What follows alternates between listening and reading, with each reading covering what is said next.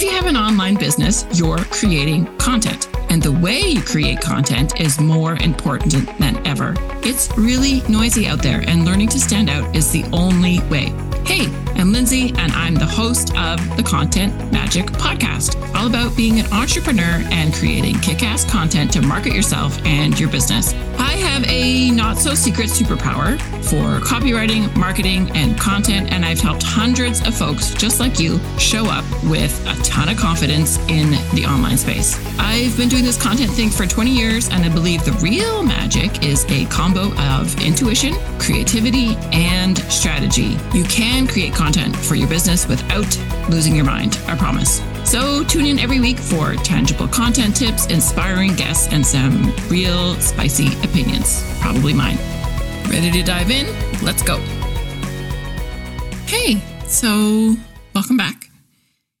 Um, here's something fun. As I sit here today while I'm recording this, I have a big ass cast on my arm and on my hand.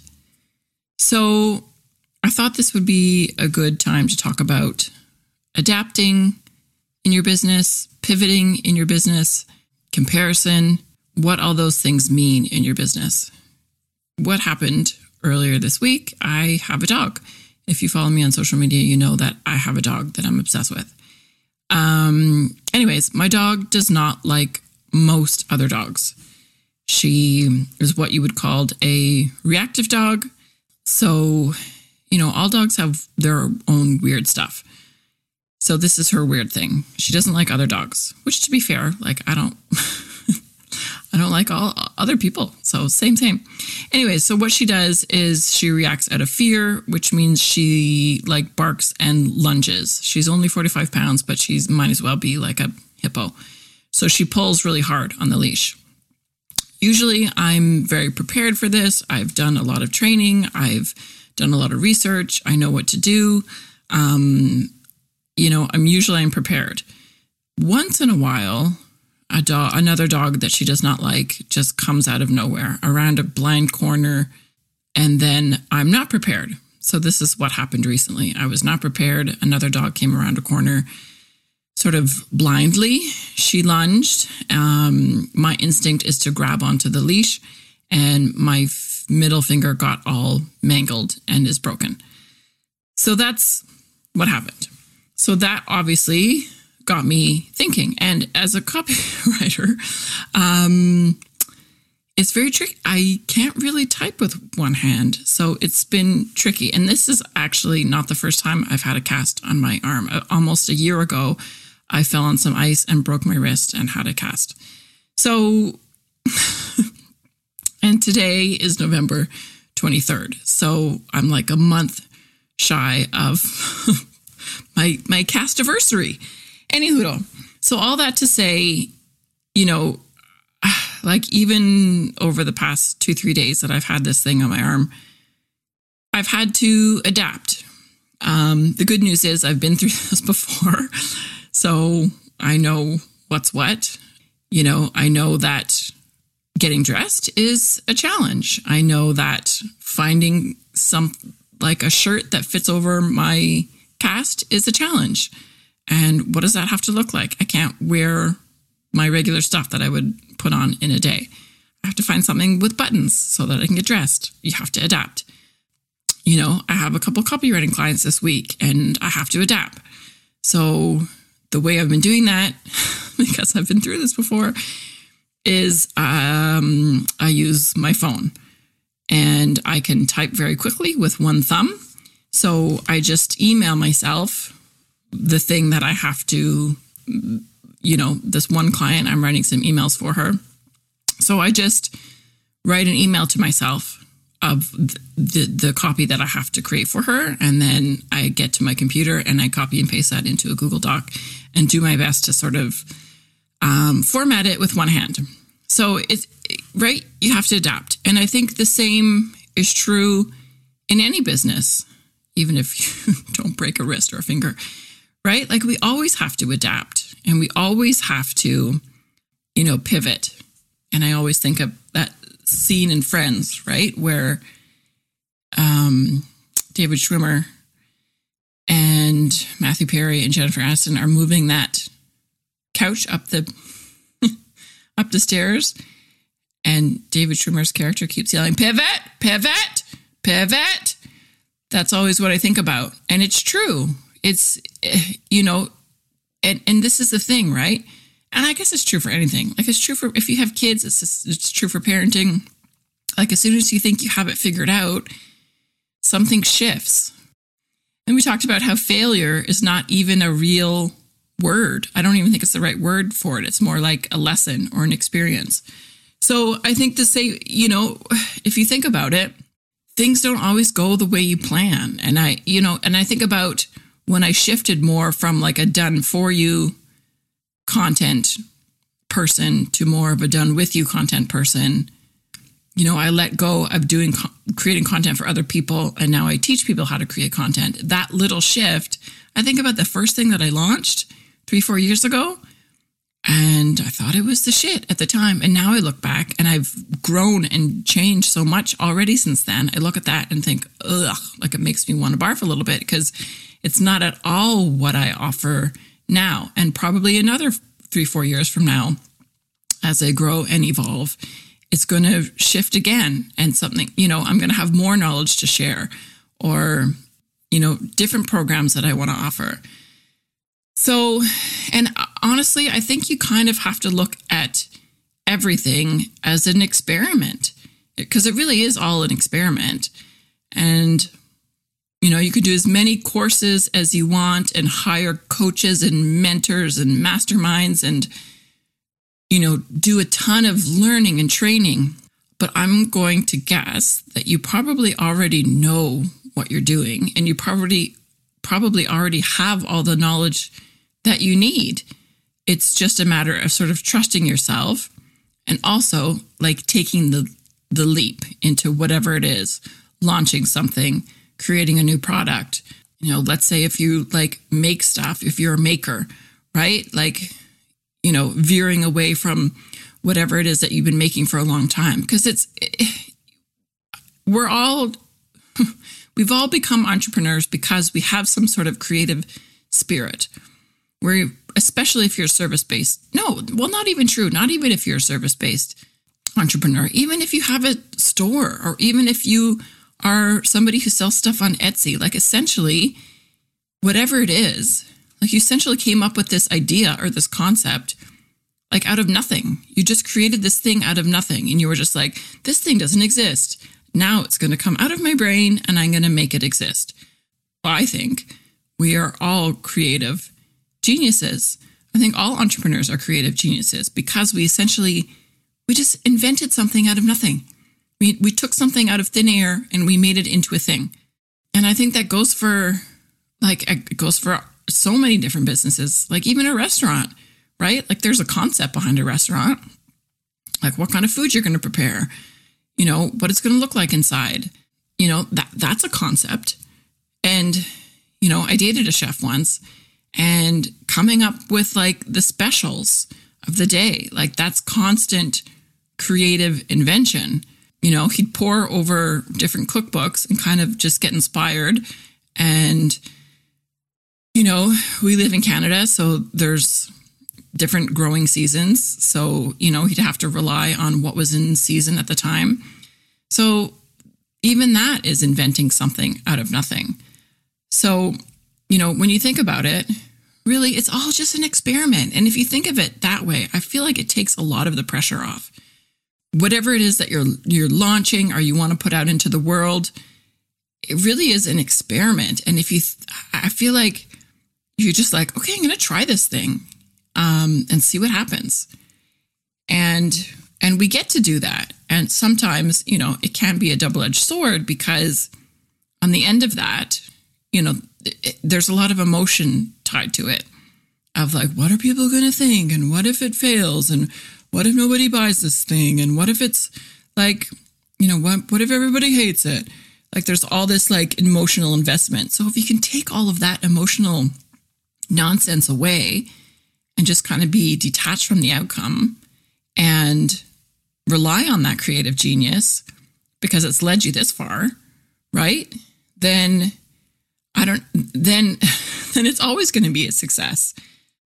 And I think something else I've been thinking about too is this this idea, you know, and in the last episode I talked or the first episode I talked about alignment in your content, which I still stand by, right? Like if if you're creating your own content and you're following someone else's schedule or someone else's prescription or someone else's idea of what makes good content, then it's not going to feel aligned to you and your business and your values and your goals. so I still maintain that's true. However, when it comes to like growing your business, there's, I think there's sort of two things happening. So, you know, your business, especially if you're like a solopreneur, it cannot outgrow you. So, because you are you are your logo. You are the face of your business. It's it's you. It's all it's all it's all you. No pressure. But it's all you. So your business cannot outgrow your growth so as you grow and and and move and shift your business is going to grow and move and shift so there's two things here one like that growth might feel kind of barfy like you might kind of want to throw up where you know some opportunities are going to come along that are, you know, are the right step, but you still might want to throw up. So I think that's different from this idea of like everything have, having to feel aligned. So those are, I think those are two different things. Like, for example, I'll give you an example. So um, in my 20s, I already told you this, I moved around a lot and I lived in Latin America and I spoke Spanish. I was really good at Spanish.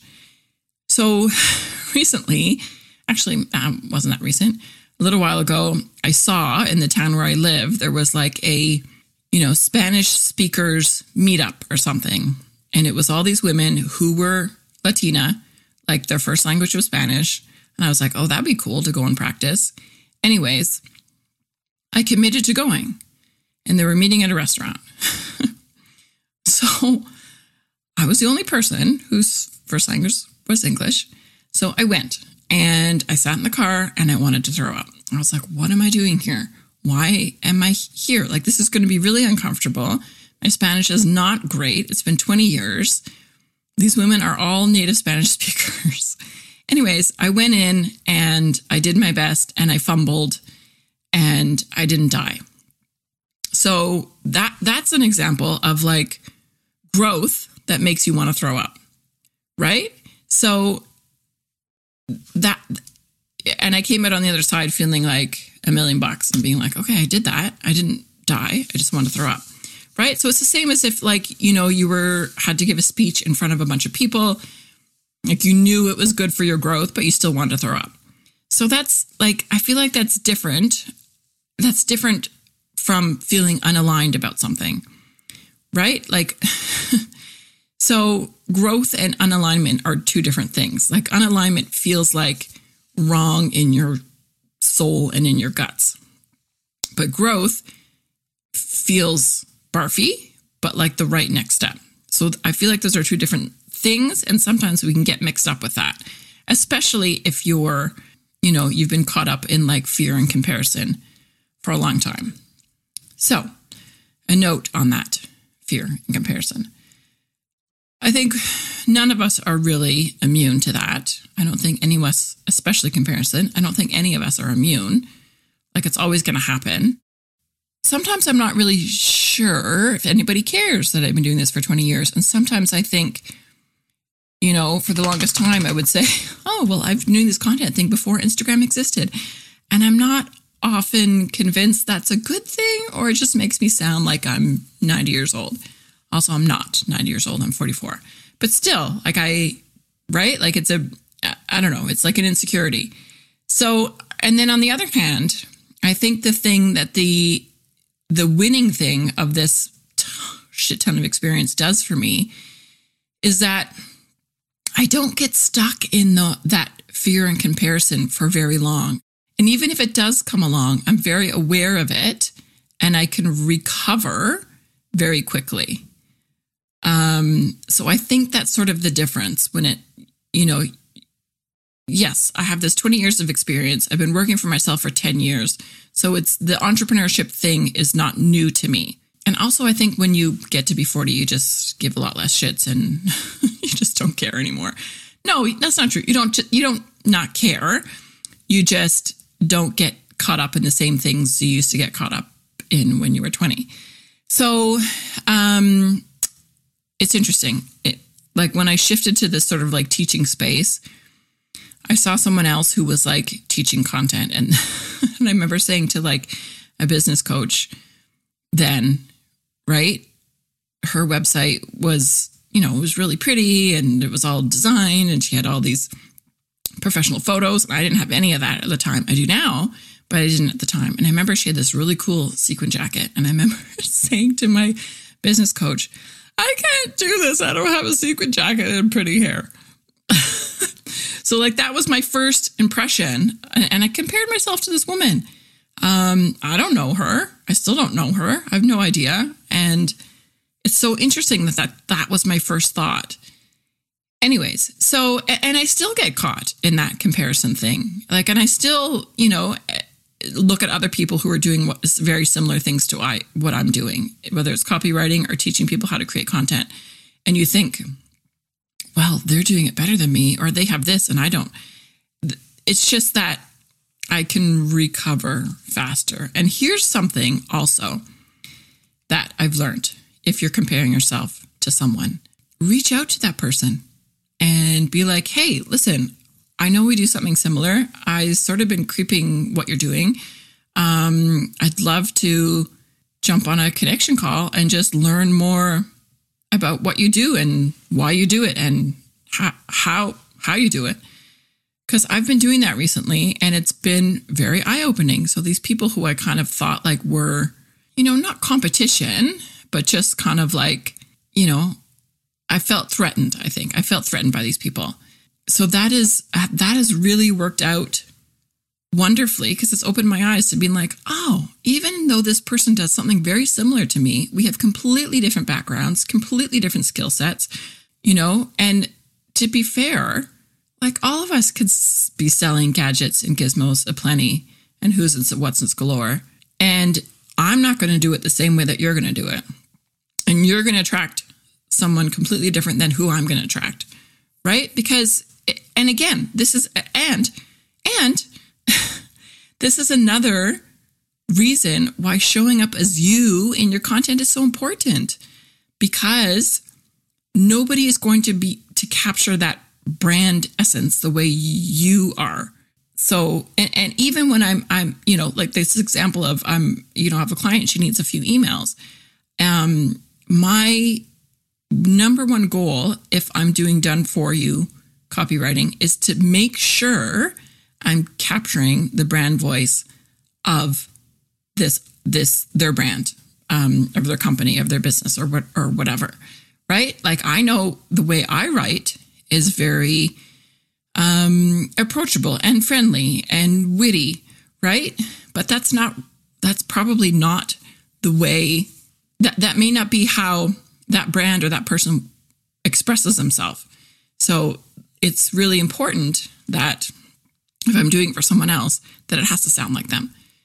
So, um, whatever you take away from this today, uh, just remember that, you know, everything you do, just look at it as an experiment. Even your content can be an experiment, right? And and what would shift if you thought about creating content not as like a strategy, like a marketing strategy? What if you thought about it as creating art? What if you thought of it as like, you know, creative self-expression? What if it what if what if you took this the whole marketing thing off of it and would that take less pressure? And would that make it easier for you to show up in the online space, whatever that is, your emails, your Instagram, your Facebook, your LinkedIn, whatever it is? Like, would that make it different for you if you approached it that way? when you were creating your content.